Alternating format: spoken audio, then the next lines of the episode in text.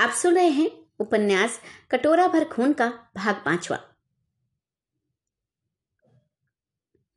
बेचारे बीर सिंह कैद खाने में पड़े सड़ रहे हैं। रात की बात ही निराली है। इस भयानक कैद खाने में दिन को भी अंधेरा ही रहता है। ये कैद खाना एक तहखाने के तौर पर बना हुआ है, जिसके चारों तरफ़ की दीवारें पक्की और मज़बूत हैं। किले से एक मील की दूरी पर जो कैद खाना था और जिनमें दोषी कैद किए जाते थे, उसी के बीचों बीच ये तहखाना था, जिसमें वीर सिंह कैद थे। लोगों में इसका नाम आहवत का घर मशहूर था। इसमें वे ही कैदी किए, कैद किए जाते थे, जो फांसी देने के योग्य समझे जाते या बहुत ही कष्ट देकर मारने के योग्य ठहराए जाते थे। इस कैद खाने के दरवाजे पर पचास सिपाहियों का पहरा हमेशा रहता था। नीचे उतरकर तहखाने में जाने के लिए पाँच मज़बूत दरवाजे थे। और हर एक दरवाजे में मज़बूत ताला लगा रहता था। इस तहखाने में न मालूम कितने कैदी सिसक सिसक कर मर चुके थे। आज बेचारे बीर सिंह को भी हम इसी भयानक तहखाने में देखते हैं। इस समय इनकी अवस्था बहुत ही नाजुक हो रही है। अपनी बेकसूरी के साथ ही साथ बेचारी तारा की जुदाई का गम और उसके मिलने की नाउमीदी इन्हें मौत का पैगाम दे रही है। इसके अतिरिक्त ना मालूम और कैसे कैसे ख्यालात इनके दिल में कांटे की तरह खटक रहे हैं। तहखाना बिल्कुल अंधकार में है। हाथ को हाथ नहीं सूझता और यह भी नहीं मालूम होता कि दरवाज़ा किस तरफ़ है और दीवार कहाँ है। इस जगह कैद हुए इन्हें आज चौथा दिन है। इस बीच में केवल थोड़ा सा सूखा चना खाने के लिए और गर्म जल पीने के लिए नहीं मिला था, मगर वीर सिंह ने उसे भी नहीं छुआ और एक लंबी सांस लेकर लौटा दिया था। इस समय गर्मी के मारे दुखित हो तरह तरह की बातों को सोचते हुए बेचारे बीर सिंह ज़मीन पर पड़े ईश्वर से प्रार्थना कर रहे हैं। ये भी नहीं मालूम कि इस समय दिन है या रात। एकाएक दीवार की तरफ़ कुछ खटके की आवाज़ आई। ये चैतन्य होकर उठ बैठे और सोचने लगे कि शायद कोई सिपाही हमारे लिए अन्य जल लेकर आता है, मगर नहीं। थोड़ी देर में कई दफे आवाज़ आने से इन्हें गुमान हुआ, शायद कोई आदमी इस तहखाने की दीवार तोड़ रहा है या सेंध लगा रहा है। आखिर उनका सोचना सही निकला और थोड़ी देर बाद दीवार की दूसरी तरफ़ रोशनी नज़र आई। साफ़ मालूम हुआ कि बगल वाली दीवार तोड़कर किसी ने दो हाथ के पेटे का रास्ता बना लिया है। अभी तक उन्हें इस बात का गुमान भी नहीं था कि उनसे मिलने के लिए कोई आदमी इस तरह दीवार तोड़कर आएगा। उस सेन के रास्ते हाथ में रोशनी लिए एक लंबे कद का आदमी स्या पोशाक पहने मुँह पर नकाब डाले उनके सामने आ खड़ा हुआ और बोला, मैं तुम्हें छुड़ाने के लिए आया हूँ। उठो और मेरे साथ यहाँ से निकल चलो। वीर, इसके पहले कि तुम यहाँ से छुड़ाओ मुझे मैं जानना चाहता हूँ कि तुम्हारा नाम क्या है और मुझ पर मेहरबानी का करने का कोई सबब? आदमी। इसमें यहाँ पर इसके पूछने की कोई ज़रूरत नहीं, क्योंकि समय बहुत कम है। यहाँ से निकल चलने पर मैं अपना पता तुम्हें दूँगा। इसमें इतना ही कह देता हूँ कि तुम्हें बेकसूर समझकर छुड़ाने के लिए आया हूँ। वीर सिंह। सब आदमी जानते हैं कि मुझ पर कुंवर साहब का खून साबित हो चुका है। तो मुझे बेकसूर कैसे साबित कर सकते हो या क्यों समझते हो? आदमी। मैं खूब जानता हूँ कि तुम बेकसूर हो। वीर। खैर, अगर ऐसा भी हो तो यहाँ से छूटकर भी मैं महाराज के हाथ से अपने आप को कैसे बचा सकता हूँ? आदमी, मैं इसके लिए भी बंदोबस्त कर चुका हूँ। वीर, अगर तुमने मेरे लिए इतनी तकलीफ़ उठाई है तो क्या मेहरबानी करके इसका बंदोबस्त भी कर सकोगे? कि निर्दोषी बनकर लोगों को अपना मुँह दिखाऊँ और कुंवर साहब का खूनी गिरफ़्तार हो जाए? क्योंकि यहाँ से निकल भागने पर लोगों को मुझ पर और भी संदेह होगा, बल्कि विश्वास हो जाएगा कि ज़रूर मैंने ही कुंवर साहब को मारा है। आदमी। अरे तुम हर तरह से निश्चिंत रहो। इन सब बातों को मैं अच्छी तरह सोच चुका हूँ, बल्कि मैं कह सकता हूँ कि तुम तारा के लिए भी किसी तरह की चिंता मत करो। वीर सिंह, क्या? तुम मेरे लिए ईश्वर होकर आए हो? इस समय तुम्हारी बातें मुझे हद से ज़्यादा खुश कर रही हैं। आदमी, बस इससे ज़्यादा मैं कुछ नहीं चाहता, और हुक्म देता हूँ कि तुम उठो और मेरे पीछे पीछे आओ। वीर सिंह उठा और उस आदमी के साथ साथ सुरंग की रात तय खाने के बाहर हो गया। अब मालूम हुआ कि कैद खाने की दीवारों के नीचे नीचे से यह सुरंग खोदी गई थी। बाहर आने के बाद पीर सिंह ने सुरंग के बहाने पर चार आदमी और मुस्सिद पाए, जो उसे लंबी, जो उस लंबे आदमी के साथी थे। ये छह आदमी वहाँ से रवाना हुए और ठीक घंटे भर चलने के बाद एक छोटी नदी के किनारे पहुँचे। वहाँ एक छोटी सी डोंगी मौजूद थी, जिस पर आठ आदमी हल्की हल्की डांड लिए मुस्तैद थे। अपने साथी के कहे मुताबिक बीर सिंह उस किश्ती पर सवार हुए। और किश्ती बहाव की तरफ़ छोड़ दी।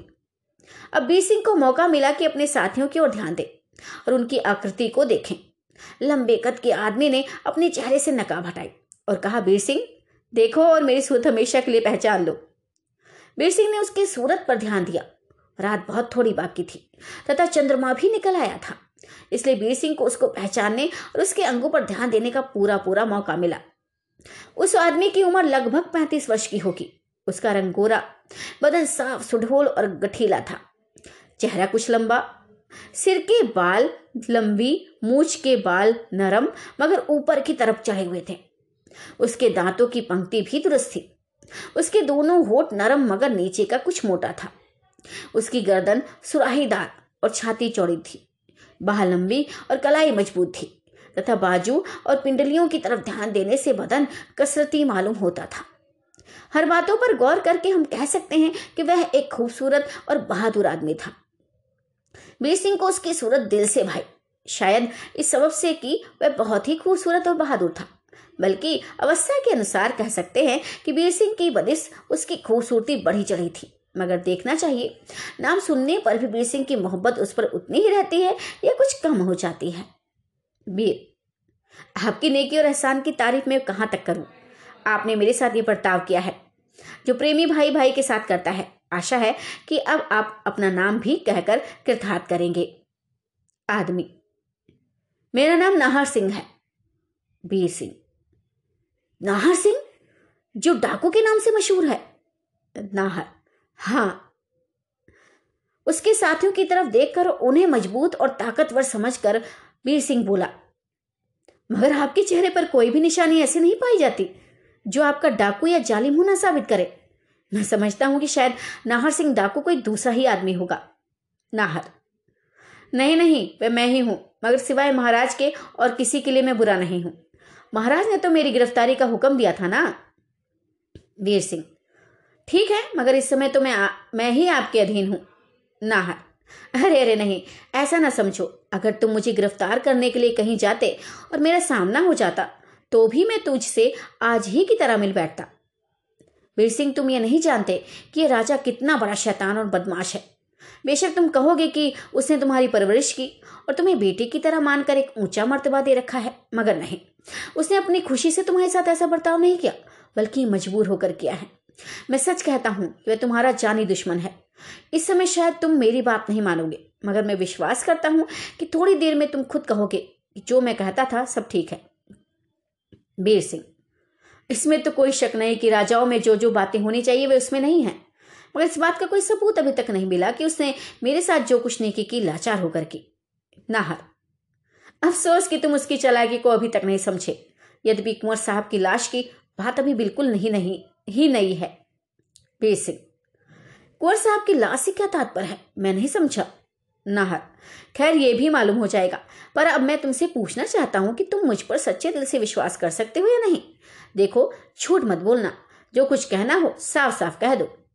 वीर, बेशक आज की कार्रवाई ने मुझे आपका गुलाम बना दिया है, मगर मैं आपको अपना सच्चा दोस्त या भाई उसी समय समझूँगा जब कोई ऐसी बात दिखला दें जिससे साबित हो जाए कि महाराज मुझसे खुटाई रखते हैं। नाहर बेशक, तुम्हारे ये कहना बहुत ठीक है। और जहाँ तक हो सकेगा, मैं आज ही साबित कर दूँगा कि महाराज तुम्हारे दुश्मन हैं और स्वयं तुम्हारे ससुर सुजन सिंह के हाथ से तुम्हें तबाह करना चाहते हैं। वीर ये बात आपने और भी ताजुब की कही। है इसका साहब इसका सबूत तो तुमको तारा ही से मिल जाएगा। ईश्वर करे वे अपने बाप के हाथ से चीती बच गई हो बस। पीर अपने बाप के हाथ से? मतलब नाहर। हाँ सिवाय सुजान सिंह के ऐसा कोई नहीं, जो तारा की जान ले।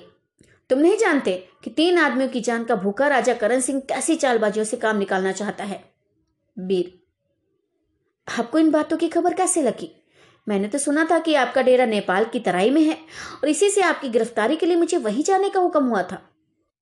नाहर। हाँ खबर तो ऐसी ही है कि नेपाल की तराई में रहता हूँ, मगर नहीं।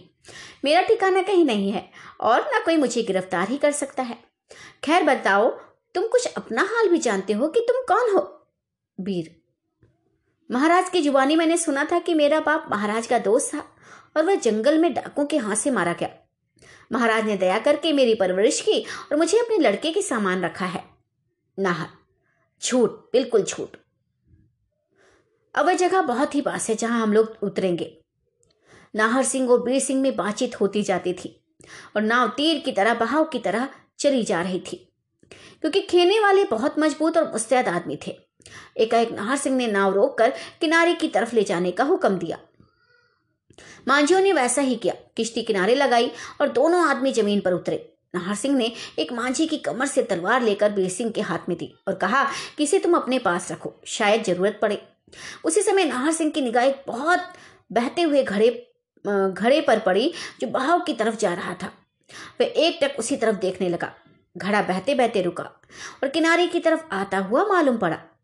नाहर सिंह ने बीर सिंह की तरफ़ देखकर कहा, इस घड़े के नीचे कोई भला नज़र आती है? वीर, बेशक मेरा ध्यान भी उसी तरफ़ है। क्या आप उसे गिरफ़्तार करेंगे? नाहर, अवश्य। वीर, कहिए तो मैं किश्ती पर सवार होकर जाऊँ और उसे गिरफ़्तार करूँ? नाहर नहीं नहीं। किश्ती को अपनी तरफ़ आते देख निकल भागेगा। देखो, मैं चाहता हूँ। इतना कहकर नाहर सिंह ने कपड़े उतार दिए। केवल उस लंगोट को पहने रहा, जो पहले से उसकी कमर में था। एक छुरा कमर में लगाया और मांझियों को इशारा कर जल में कूद पड़ा। दूसरे गोते में उस घड़े के पास जा पहुँचा। साथ ही मालूम हुआ कि जल में दो आदमी हाथ हाथा बाही कर रहे हैं। मांझियों ने तेज़ी के साथ किश्ती उस जगह पहुंचाई और बाद की बात में उस आदमी को गिरफ़्तार कर लिया, जो सर पर घड़ा औंधे अपने को छिपाए उस जल में बहा जा रहा था। सब लोग आदमी को किनारे लाए, जहाँ नाहर सिंह ने अच्छी तरह पहचान कर कहा, अखा, कौन? रामदास। भला बे हरामजादे खूब छिपा छिपा फिरता था। अब समझ ले कि तेरी मौत आ गई, और तू नाहर सिंह डाकू के हाथ से किसी तरह नहीं बच सकता। नाहर सिंह का नाम सुनते ही रामदास के तो होश उड़ गए, मगर नाहर सिंह ने उसे बात करने की भी फुर्सत नहीं दी और तुरंत तलाशी लेना शुरू किया। मोमजामे में लपेटी हुई एक चिट्ठी और खंजर उसकी कमर से निकला, जिससे लेने के बाद हाथ पैर बाँध नाव पर मांझियों को हुक्म दिया, इसे नाहर घर में ले जाकर कैद करो, हम परसों आएँगे, तब जो कुछ मुनासिब होगा किया जाएगा। मांझियों ने वैसा ही किया और अब किनारे पर सिर्फ़ ये ही दोनों आदमी रह गए।